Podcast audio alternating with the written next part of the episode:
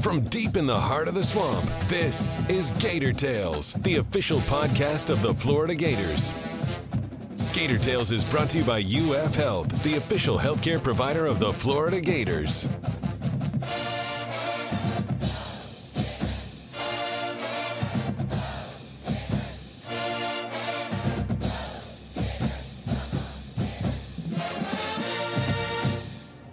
Welcome to Gator Tales. I'm your host, Adam Schick. Exactech Arena saw a ton of action over the past week, with some very high highs for gymnastics, but also some low lows for basketball. And while it's easy to get caught up in the ebbs and flows of any athletic season, there are often stark reminders of what really matters when you put everything in perspective.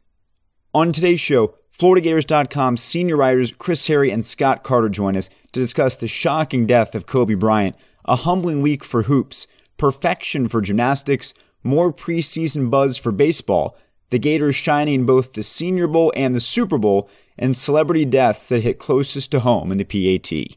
Then, sophomore Andrew Nembhard joins us to discuss his Canadian roots, his development in year two, and much more. But first, the sports world and beyond were rocked by the sudden loss of Kobe Bryant and eight others in a tragic helicopter crash on Sunday arguably the most significant public figure to pass away in this current age of social media. So, to begin our roundtable, we asked and Scott to discuss the legacy of the Black Mamba and what we should take away from this devastating event.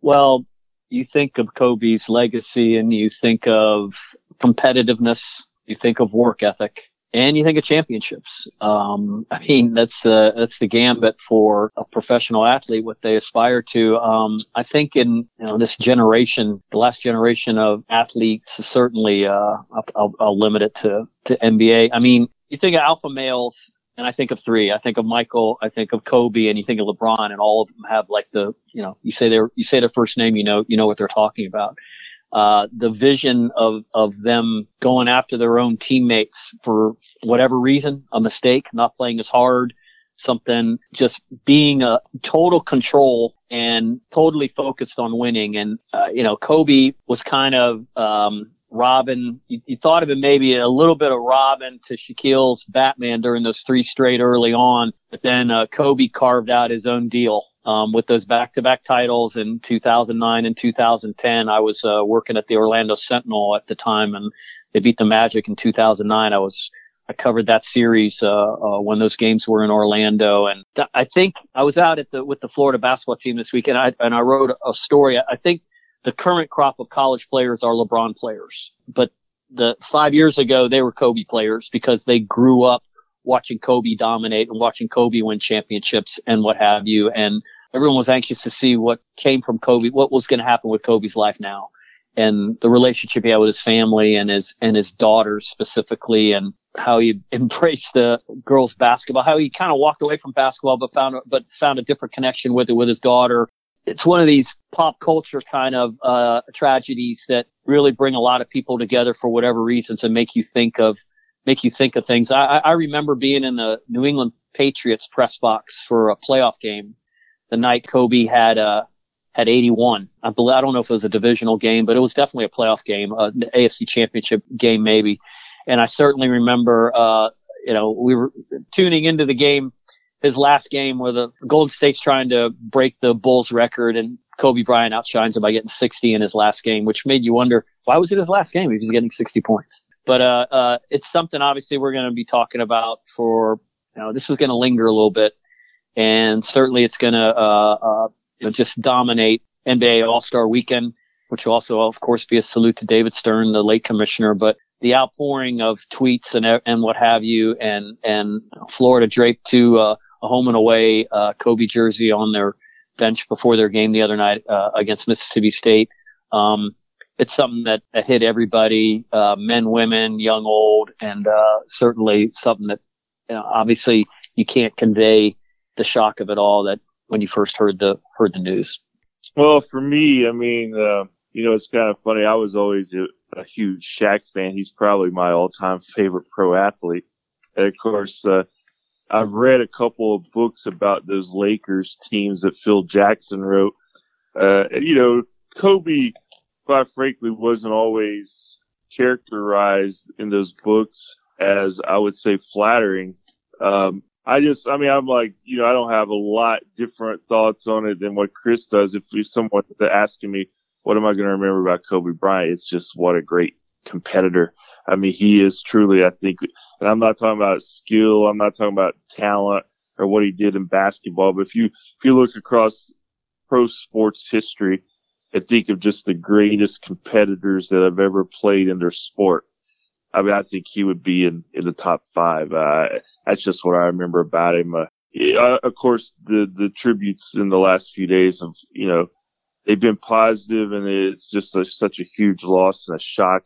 I think as time unfolds, usually on these things, you'll, you'll get a broader picture of who he really was. And I think there'll be some people. I mean, I think in the end, it's just going to be, they may not always like him, uh, playing against him or even with him, but man, they probably never met a greater competitor to have as your teammate. And, uh, you know, it's just one of those things that it's still kind of setting in. I watched, uh, I watched a great interview this morning that Shaq did, I guess last night, as Shaq had not talked to him, you know, about three or four years. Mm-hmm. And, uh, his message was that, you know, he wish he had, and he's going to stop procrastinating on calling people who really meant something to him. And, uh, it's probably a good lesson for all of us, you know, mm-hmm. check in on your friends, uh, see how they're doing because you really you just don't know. The great competitors did it at both ends. I mean, you think uh, those three people I mentioned before, Michael and Kobe and LeBron. I mean, Kobe, uh, uh, ironically uh, and sadly, or maybe fittingly, Le- LeBron of course passes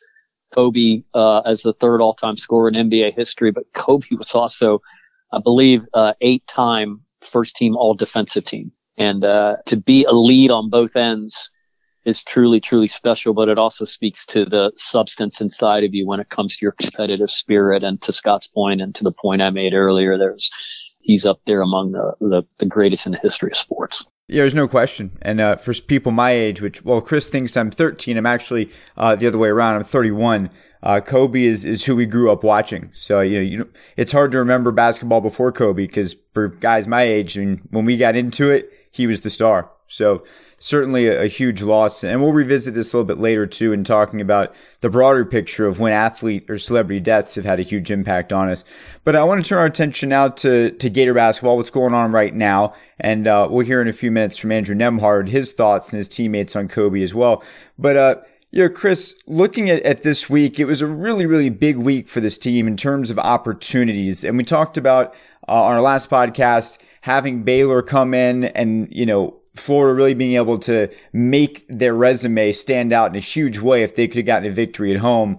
That did not happen. And then they had another chance to kind of recover from that on Tuesday against Mississippi State. Looked for sure like it was going to happen, and then it, it, just cratered on them. So, uh, I guess your assessment of what we've seen the last week, two really important games for Florida, and both of them with, with critical shortcomings that have left them in a, a precarious position. Yeah, and both at home, and you use the, the word crater. That's a, a pretty appropriate in regards to uh, the game Tuesday night uh, against Mississippi State. I mean, in in both of the post game situations after Baylor, uh, again, number one team in the country, a great team, really, really good team, a connected team. Kind of reminded me the way they play and the way they share it and the way they go about their business. Just in watching them live for one game, reminded me a little bit of the 2014 team here. They got a, a lot going on for them right now, and they have a chance to make a run deep into March. But having said that, Florida played well the first, I'd say 12 minutes of the game, then lost control of the game and tried to come back a little too little too late.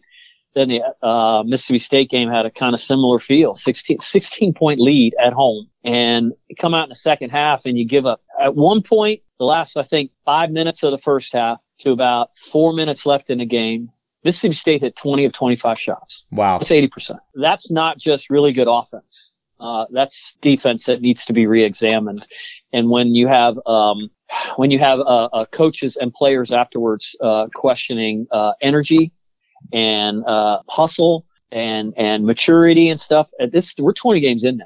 And, Mike White said after um, he's looking forward to meeting with his guys. He, he he wasn't able to do it Wednesday. He was going to do it Thursday, but I don't know. I don't know what you say to him that you maybe you haven't said to them already, um, because uh, the the that's a conversation that you probably shouldn't be having, you know, seven games into your Southeastern Conference season. I mean, they talked after that game against Baylor about protecting the home floor. Mississippi State comes in and erases a 16 point lead and really just took the game over, um, offensively and defensively. Florida was 0 for 7 shooting uh, from the three point line in the second half after going 8 for 14 in the first half.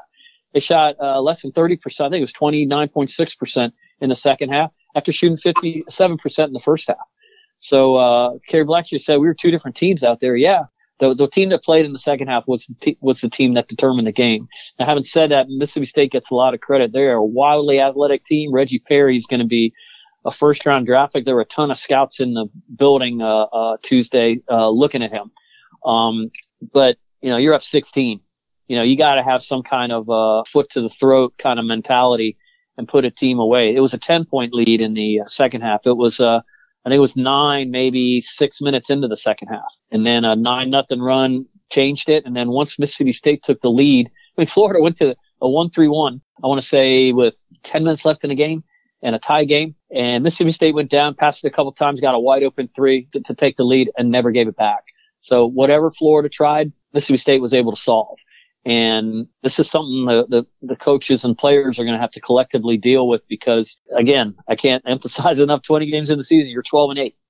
Uh, you're now four and three in the SEC, which isn't terrible, but in the pack with maybe six or seven other teams in a league that may this year, not great like it's been the last couple years, maybe a four or five bid league. So, uh, it's time to start, uh, distinguishing yourselves from others in a positive way, not in a negative way. And, um, uh, it was a somber post game, as you would expect after that. And, uh, Florida's going to have chances to win games, but I, I said going into the Mississippi, Mississippi State game, you know, about seven straight games they were about to play, and they were going to be favorites in every one of them, all SEC games, of course, and uh, that wasn't a good way to to get that run off.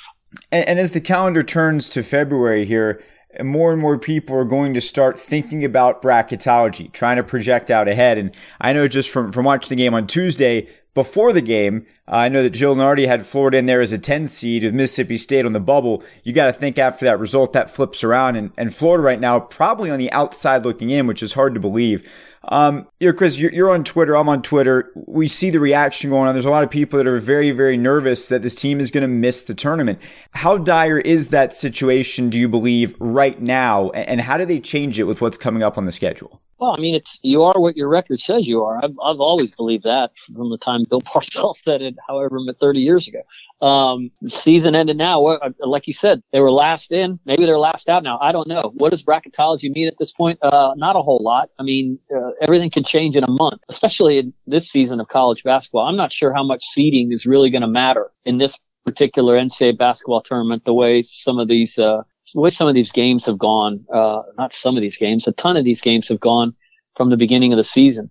But, uh, it doesn't matter what your seed is if you're unseeded. right now, the Gators could potentially be unseeded in an NCAA tournament. So what's next for, for Florida basketball? Uh, a trip to Vanderbilt. They've lost 24 straight conference games. Wow. Okay. Dating the last two years. 24 in a row. And their best player, uh, Aaron Nesmith, uh, is probably out for the season after injuring his foot. He was leading the SEC or second in the SEC in scoring when he got hurt. Um, Florida's got to win the game. I, am an advocate saying there are no uh, there are no must win games in January. Okay, we're turning the calendar to February. They got to win this game probably, and, be, because you don't want to be that team, right? Right. Lose it to a team that's lost 24 straight that we expected to win, and that's going to put a little more pressure on them. So there's a lot working against this team right now. Uh, there's some things they got to fix internally.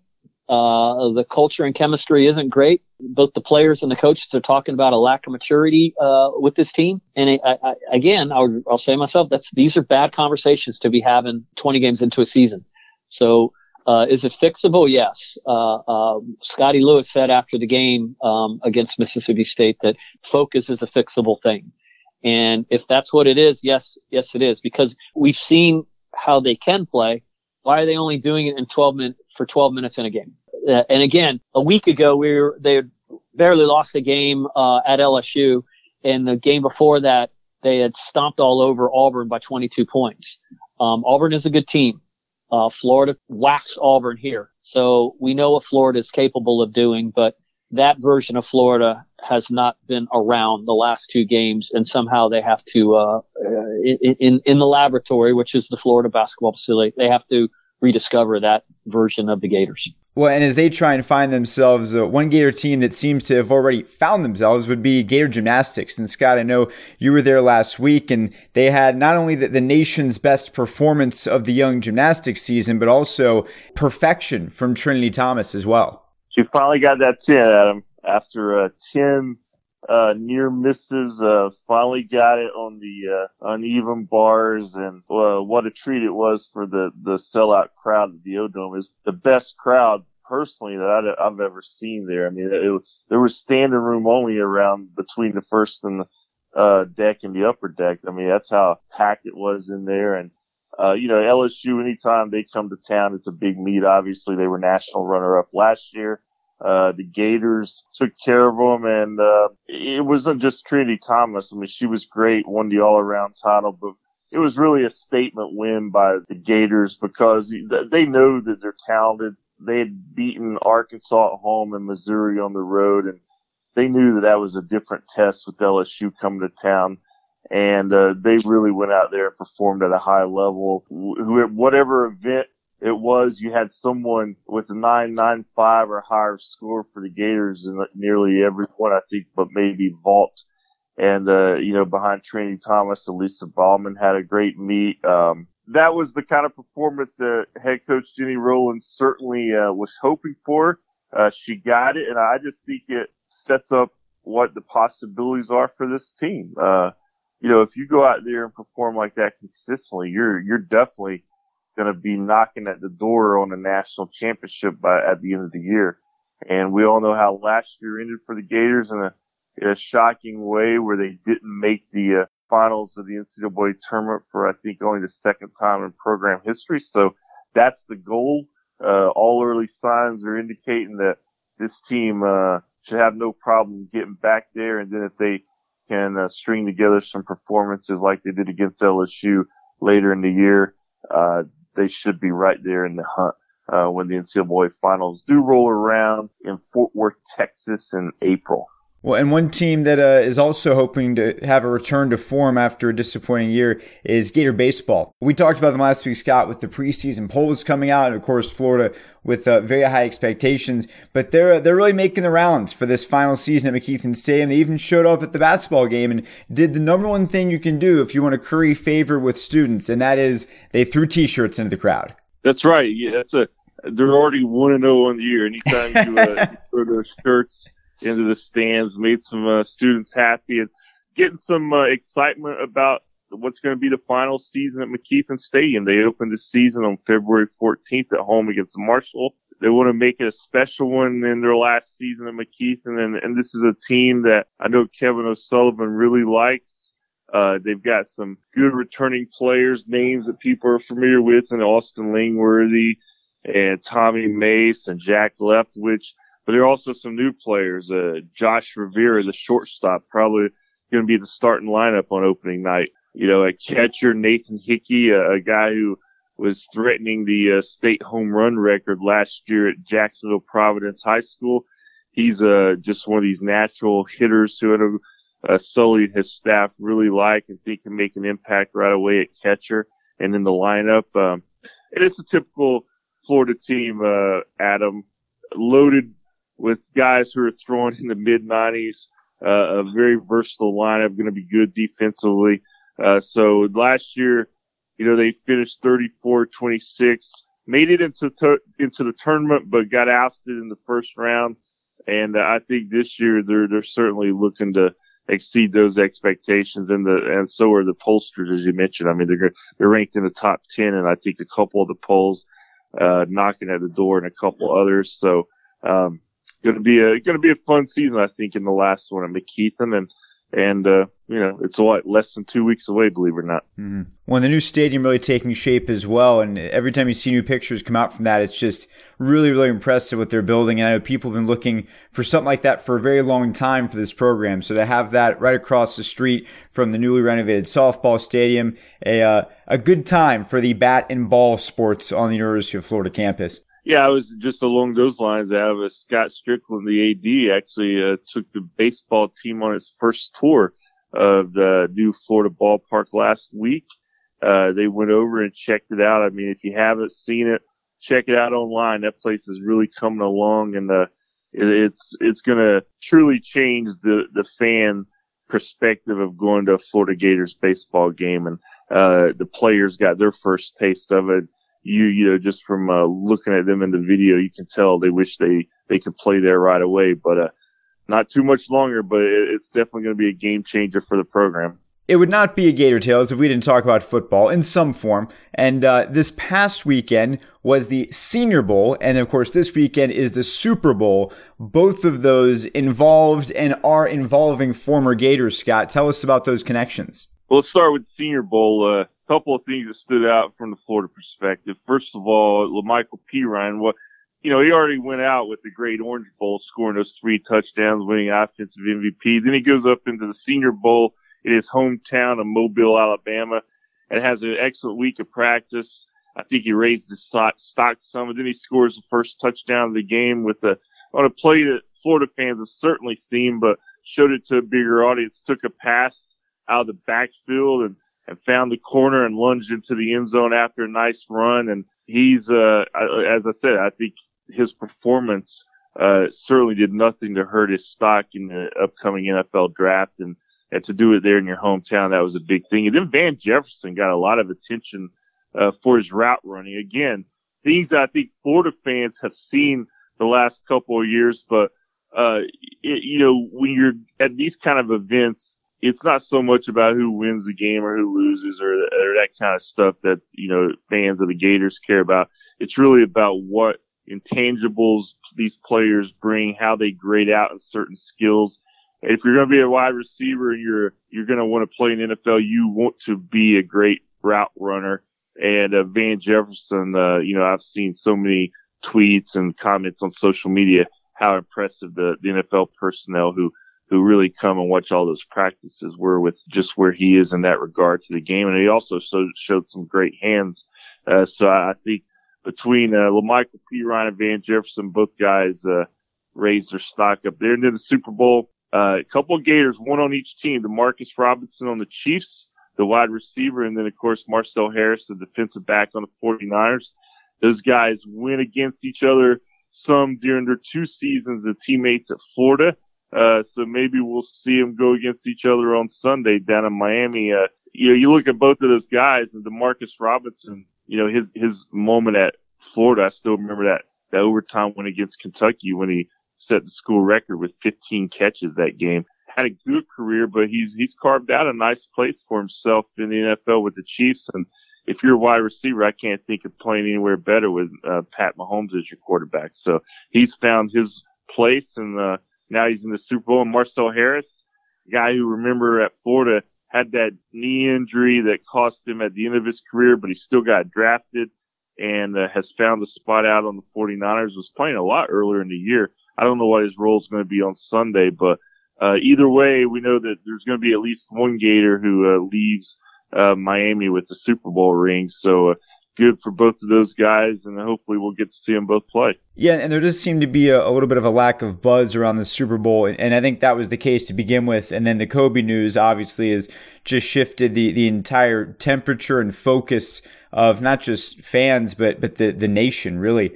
Um, and that's what I want to come back around to for our PAT because I can say, guys, just from talking to some of my friends as well, uh, this has hit people really, really hard. And for some people my age, it's the hardest they've ever been hit by a celebrity or an athlete death, someone you admired or looked up to for a really long time. Uh, I'm curious for, for each of you, from your lifetimes, what celebrity, athlete type death has had the biggest impact on you and why? when you say biggest impact, uh, I'll go back to when I was a teenager, and I don't know, I maybe have mentioned this before here, I don't know, but uh, I remember. I mean, I was a huge sports fan, obviously, and and uh, Len Bias was a great, great basketball player at Maryland, and I still remember, you know, hearing the news that he died at what the day after he got drafted in the NBA to the Celtics. He was going to join the Celtics and kind of be the eventual replacement uh, really a small forward for Larry Bird. And they were going to be teammates still for a while too. And uh, he he was going into a great situation, and you know he died because of a drug overdose. And uh, I just you know when you say impact me, I mean I remember after that it wasn't easy to uh, to convince me to you know not to stay away from drugs. And I think they that was the case for a lot of young people because I mean here was a guy in the prime of his life and uh, he had this great opportunity ahead and uh, unfortunately made a bad decision. That that's one that has always stuck with me, and that's 30 years later. But as far as just total shock, I mean, Kobe's right there. I think 1A. I think my number one all-time athlete death would probably. I still remember when Dale Earnhardt died, and it was like it was during the event, the sport's biggest event, the Daytona 500. I remember I was at the Devil Rays spring training complex covering a, a day of spring training and we all the riders were out there uh, just kind of waiting to talk to people when the news broke, and I was like, whoa! I mean, it, you know, that was another guy who was in the prime of his career. He was the number one name in that sport. Uh, no one bigger, and uh, he died in the biggest event in the sport. Uh, I think so. That that's just uh, another one that kind of registered on the same level as Kobe's did, at least for me. Well, as somebody who's got a few more uh, uh, years on you guys. Uh, I do remember in the '60s the obviously I was I was I was just a kid, but the the assassinations of political figures were, were obviously um, you know dominated the headlines for so much of that decade. But something else that dominated uh, that decade all through it all, whether you're talking about the politics and the social changes and the the the space program and everything was music the coming of age of music and obviously at the forefront of that was the Beatles. And um, I was in college in 1980 when John Lennon was assassinated. And you think of how you grow up um, to a soundtrack of something. You know, I, I grew up listening to Beatles on top of Beatles, and to think that you know some guy would just walk up to John Lennon and shoot him dead on a street in uh, New York for basically no reason. Um, that was really hard to deal with. And of all people, Howard Cosell was the one who told the world during a Monday night game. Uh, I believe it was between the Dolphins and the New England Patriots, if I'm not mistaken. But I was watching that in my dorm in college, and uh, that was that's just something that stays with you. Your music stays with you your whole life, and certainly at that point in 1980, uh, the Beatles have been broken up 10 years.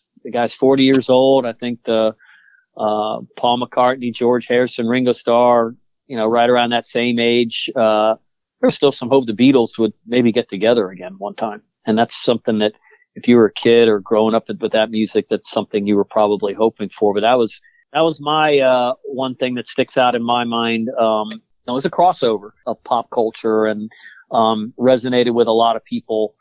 Reasons for other than his fame. Um, because it, uh, the music meant so much to everybody. The only one I could think of that felt bigger to me was uh, was Robin Williams. That was a really tough one being someone who grew up on Aladdin, Mrs. Doubtfire. Um, but yeah, sometimes, and, and, you can't explain it. It's like, why do I feel so close to someone I never met? That's something so many people are trying to process this week and, and will probably still be thinking about for, for a long time. But, uh, I'm glad we are able to address it here. Really good tributes shared by both you guys about Kobe and of course trying to equate it because that's what we always try and do. We try and find perspective and sometimes it is, uh, it's hard, but we, uh, we do our best. Um, that's all we got for this week. So I encourage everyone to check out both Chris and Scott's content on FloridaGators.com and follow them on Twitter at GatorsScott at GatorsChris for all of the latest orange and blue happenings. Gentlemen, thank you very much. Thanks, Adam. Thank you, Adam. Much like a quarterback, point guards are often put under a microscope and held accountable for their team's results, for better or worse. This isn't news to Andrew Nembhard, the uber talented Canuck who has served as Florida's floor general since he set foot on campus. We spoke to Nembhard about his trials and tribulations with the Gators to this point, but began by getting his reaction to the heartbreaking news that came out on Sunday. I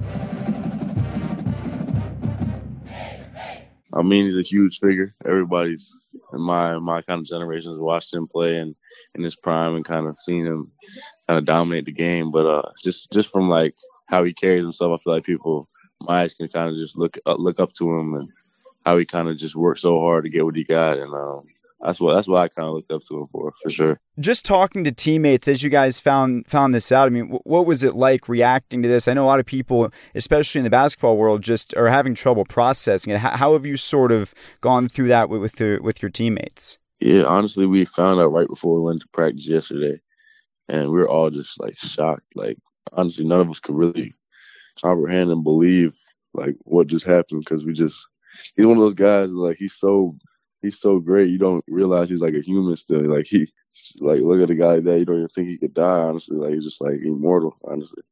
But I mean it was crazy it was a shock to everybody. Mm-hmm. I want to talk now sort of about uh, your background.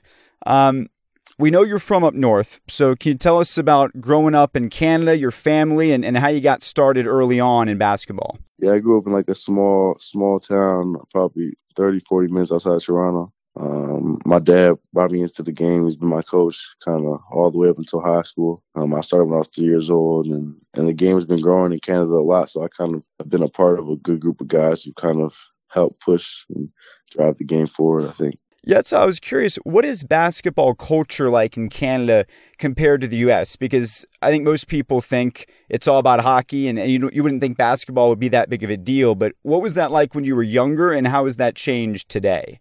Yeah, well, I mean, hockey is like the kind of the king in, in Canada, and um, every, everybody growing up kind of plays hockey. But as recently, kind of basketball's been growing a lot more I'm not as big as it is in America, but it's, it's, it's been growing a lot more, and a lot of kids are kind of taking that step towards playing basketball over hockey now, and it's just become a huge thing, and it's been become more competitive. I think.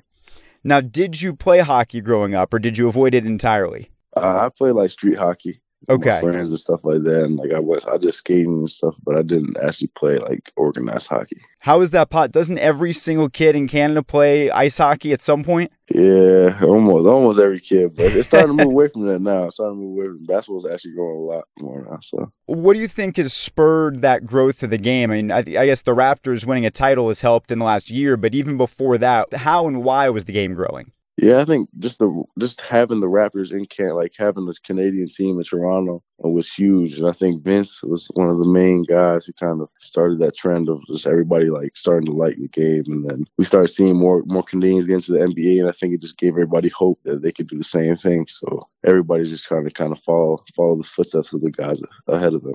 Mm-hmm. So after you started playing, at what point were you like, "Oh wow, I could really go somewhere with this"? When did it click for you that basketball could be a, a major part of your future? Probably my sophomore, junior year in high school when I made the move to play basketball in America.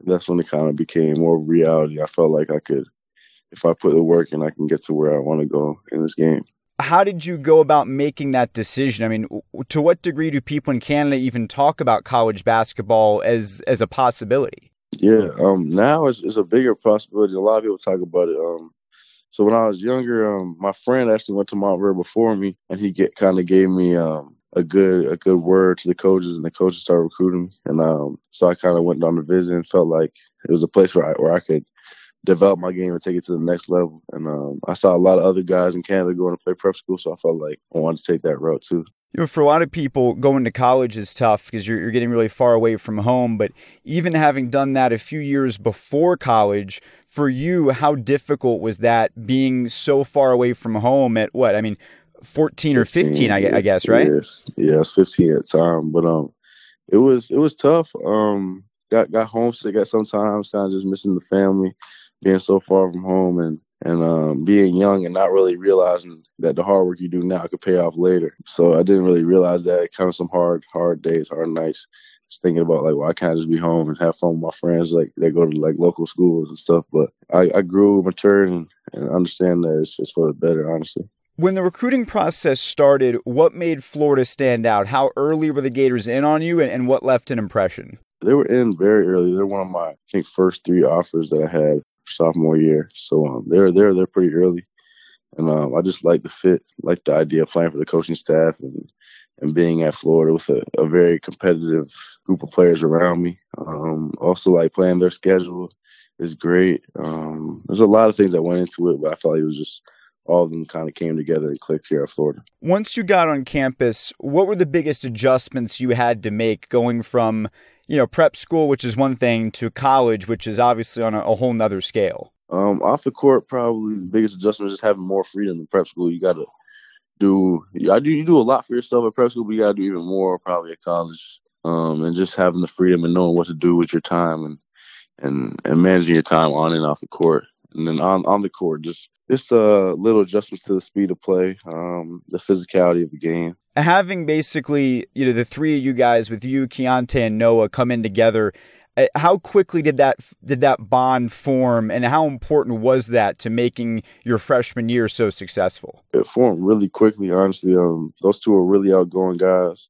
I'm kind of more more quiet than they are, but um, we clicked very quickly. Um, we lived together for the past two years, so we're together obviously all the time. So it's just it's easy for us to kind of vibe off of each other, and, and we connected well on the court too. Among the three of you guys, if you're living together for two years, you, I'm sure you know a good bit of stuff about each of them. Now, who would you say is the who's the messiest guy? The messiest. Um, I don't know. We're all actually pretty clean guys, honestly. Okay, that's all good. Pretty clean guys. Who is the ringleader? Who decides like where you're going to eat, what you're going to do, what game? To, who who runs the show when the three of you guys are together? Uh, I wouldn't say anybody runs. So I feel like it's just whoever comes with the idea first will just pitch the idea, and then everybody kind of usually just goes with it. honestly. Who is the goofiest of the three of you? Goofiest is probably uh, oh, it's tough. It's not me though. It's one of those two for sure. have you had any really, I mean, any really funny stories you guys have had of being together the last two years? I mean, really just off the court stuff of uh, of some of the that that bonding that we're talking about. A lot of inside jokes, a lot of kind of just goofy stuff we do at the crib, just us three. Watch a lot of movies, just just a lot of goofy stuff that like I can't really like remember exactly what it is. There's too much of it, right? Yeah, it's too much of it. Yeah, honestly. I understand that. Um, in the spring, when you had a chance to to put your name in the hat for the NBA draft, what was the process like for you as you went through that pre-draft ordeal, and, and what feedback did you get that you felt was really valuable to you? Mm-hmm. That was a really good process. Um, I feel like I learned a lot of more, lot more about the business side of the game and and what it would take for me to get to the next level. And um, the feedback I got was great. I felt like it was it was accurate and what I felt like like I thought I was going to receive the same type of information coming out of it. And um, I felt like I had a good opportunity to come back and, and improve on those things, and then maybe try it try it again at the end of this season or, or next season, whenever my time is. Did any of the feedback they gave you surprise you, or it was something where maybe you hadn't thought about that part of your game that they identified as a, a need or something you, you had to work on? No, not not really. Um, I think uh, I um like to like to evaluate my, my game after every season and, and look at what I need to get better at and what I need what I feel like overall I need to improve. Um, like the areas I need to improve in, and I think they were very consistent with what they thought I needed to do too. So it was it was reassuring for sure. So that was an experience for you going through that, learning something about yourself, and then I'm sure you learned even more when you played with Team Canada at the uh, the FIBA World Cup. What did you take away from that experience? Um, the biggest thing I took away from that experience is that um, I feel very confident about my ability to play at the next level, and um, playing with all those like NBA players in that in that setting, I felt very comfortable, and I felt like I, I belonged there. That's what I think the biggest thing I took from it is I, I belong at that at that level for sure. You're obviously used to wearing a Gator jersey and representing Florida. How different was it representing your country and, and putting on that jersey and recognizing why all of you were there and, and what you were mm-hmm. serving? Just a humbling experience, honestly. Um, I played with the national team since I was probably 15 or 16. I played almost every year. Just kind of as, as a younger player, always your dream was kind of play on the senior team with like the kind of the bigger guys. So it was just uh, my first or my, my second time. It was just a, but at a bigger stage, it was it was a was a humbling experience and a great experience just to learn from all those guys for sure. I'm trying to think of who who is the goat when it comes to Canadian basketball. I'm, I'm not even sure who it would be. I mean, you know, China's got Yao Ming. Who, who does Canada have that's like your guy in basketball? Uh, I think Steve Nash is probably the goat for Canadian basketball. He has two MVPs. That's right. I forgot about um, Steve Nash. He's been retired yeah, for too long. yeah, yeah, yeah. Well, he's the goat, and especially at my position. So someone I look up to a lot um, really knows the game. He's he's just probably the best Canadian player we've had so far. Have you had a chance to spend any time with him or meet him over the years? Yeah, yeah, I met him a couple times. Um, I had a workout with him a few summers back, but a real, real nice guy. Always trying to kind of push his knowledge onto the younger guys and, and drive the game forward. So, uh, great, great ambassador for for our country for sure. What tips did he give you that were helpful? Anything in particular that, that you can remember? Yeah, we're we're doing drills about um kind of balance and being able to see the floor. Those are like the biggest things he was trying to teach us, like always having our head up and so just just to see the game in a, in a better way. Mm-hmm. And playing for the national team, as you said, I mean, at multiple levels for a while now, you've had a chance to go all across the world. So I'm, I'm curious, which destinations have been the, the standouts to you? Which places have you gone that have really had an impact? Definitely Australia this past summer was one of my favorite ones to go to. Um, kind of just felt it felt similar to America and Canada, but it's just a different kind of lifestyle over there a little bit. China was exciting too. Um, very different lifestyle over there, and I and I liked Europe a lot when I went over there too. So a lot of places I, I really like, but but if I had to pick one, I say Australia. Are there any places you haven't been that you would like basketball to take you in the future? Mm-hmm. Yeah, I want to go to uh, I want to go to Greece and Italy. Those are two places I'd love to go to. Why Greece and Italy specifically? What what about those piqued your interest? Um, I just see pictures of the places. I, and back home, I have a lot of friends and family um, that are from Italy, from Greece, and have been there and, um, and said it's like said great things about it. So I'd love to kind of experience it too. Uh, you talked about being really good at self evaluation and making sure you do that really all the time. When you look at where you were as a freshman compared to where you are now as a sophomore, where do you think you've made the most gains on the court? Uh, I think um, my confidence and my comfortability level is the, the biggest biggest step I've taken forward, and just kind of making sure my presence is known more throughout the game. I still have ways to go in that in that area, but just making sure my presence is known. It seems like you've also been a little more aggressive in terms of taking shots from outside and really pushing the action from that point guard spot. Has that been an emphasis as well? And is that coming from you, or is that coming from some of that external help you've gotten? Yeah, it's coming from I think external help and myself. Um, I wanted to kind of have a big role in the team this year, and I think I've I've taken that role and tried to embrace it as best I can. I, I know I could do even more with that, but just trying to do my best in that in that area. We talked earlier about some of the time you spend with, uh, specifically with Noah and Keyonte off the floor. When you guys are all hanging out, what are you guys doing? What is what is the go-to activity for you guys when you're chilling? Honestly, nothing crazy. Just chilling, watching games, college games, NBA games, maybe a movie or something. Just anything that's gonna help us just relax, take our mind off the game for a little bit, enjoy uh, each other's company.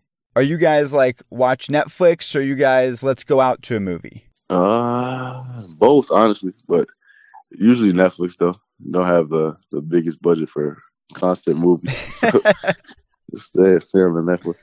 What is the last movie that you saw in a theater? In the theater was Just Mercy. I recently just watched that. Oh, it was good, really wasn't good it? Movie. Really good story. Yeah, a really good movie. Yeah, definitely recommend that to anybody who wants to watch that. Yes, yeah, that, that's good stuff. You're getting some that's, that's socially conscious. So when you're getting out mm-hmm. to the theater, you're, you're making that matter. Yeah, yeah, for sure, for yeah. sure. That's a that's a big movie for sure. I, I highly recommend that for everybody. What movie do you pop on when you guys are at home and you just need to hang out and like just need to take your mind off? Is there like a go-to movie for you guys? Uh, not a go-to movie, but recently we've been on Disney Plus a lot lately. Just nice. Like, kind of old cartoons, kids movies and stuff that we used to watch. It kind of actually still pretty good to us. Favorite yeah. Disney movie? Favorite Disney movie? Ooh, that's tough. Oh, I like Big Hero Six. Big Hero. Wow, that's that's a different one. Big Hero Six. Yeah, Big Hero Six is a good one. What do you like so much about Big Hero Six? Uh, I'm not sure actually exactly what I like so much about it. It was just uh, it was just a good movie. I watched it recently for the first time. Noah kind of put me onto it. It's a really good one though. It's a hidden gem. It's a hidden gem. Yeah, hidden hidden gem for sure. Speaking of hidden things, I'm curious if you have any hidden talents or skills that would surprise people. I mean, Scottie can dance, he can sing. We had him on last week. What what can you do that people wouldn't expect from you? Hmm. Um, hidden talent is probably soccer. I played soccer a lot when I was growing up. Hmm. That's like my probably biggest hidden talent. I feel like I was pretty good at soccer too. Does soccer play into your court game at all? Are there any instincts or skills from yeah. that that translate? for sure. Because I think the, the, position I played in soccer was like a center, center midfield. So he kind of like similar to a point guard in the sense that he passes a lot, kind of tries to, kind of like the the leader on the court in, in the field in, in a sense. So I think that kind of let me see the game in a better view. And it, it, I think there's a lot of similarity between soccer and basketball. Yeah, that's actually a good point. Um, We talked about the, the hockey thing earlier, so that's unanswered to this question. But I'm curious from where you sit, what's the biggest misconception that Americans have about Canadians? Um, I heard I heard somebody tell me that they think we live in igloos and stuff like that. but I think I don't know. I think um, people saying "a" is also it's not as common as what people think. Do you do it or no? No, I don't think I do it. Well, good. Then you can you can be the example. Say, look at me, I don't do it. So obviously, not all of us do it. yeah. yeah. um, couple final things for you. Outside of family and friends, what do you miss most about home, about Toronto, mm-hmm. and, and where you come from? Um, what do I miss most? Is it like a home? restaurant you love, or like an oh, activity yeah, yeah. you can't do? Yeah, I love Tim Hortons. That's my favorite. I get Tim Hortons like once a day every time I'm home because I love it so much. what's what's yeah. the go to there? Go to is like a cinnamon raisin bagel with like ten timbits and like a French vanilla or like a chocolate milk or something like that. Wow, that's very specific. You you go in there yeah. with a plan. You you know what I you're go doing. In there, yeah, consistent consistent plan over there for sure. Um, a couple final things about uh about the court for you. I know it's going by really quickly, but you know, amazingly, you guys are already headed into the back half of your season. What do you mm-hmm. think are the keys for this team to consistently reach its potential? Which we, we've seen it at certain times, but not all the time. Yeah, I think it's that right there. Just being consistent and understand we got to play hard all 40 minutes to get wins in the SEC um, on both sides of the floor and play as play as a unit, play together, um, and just bring that every single night. You can't have no days off, and that's a that's the biggest thing we need to do. In terms of your game in particular, what are you most focused on improving short term individually? Um, short term individually, I just want to improve on um, my leadership skills. Um, getting the most out of guys and making the best out of the season for sure. Awesome. Well, Andrew, thank you so much for your time. We really appreciate it, and good luck to you the rest of the year. Thank you, man. Appreciate you. And that's going to do it for this week's show. If you haven't already done so, be sure to subscribe to Gator Tales in the podcast app of your choice, and please leave a review to help us continue to grow.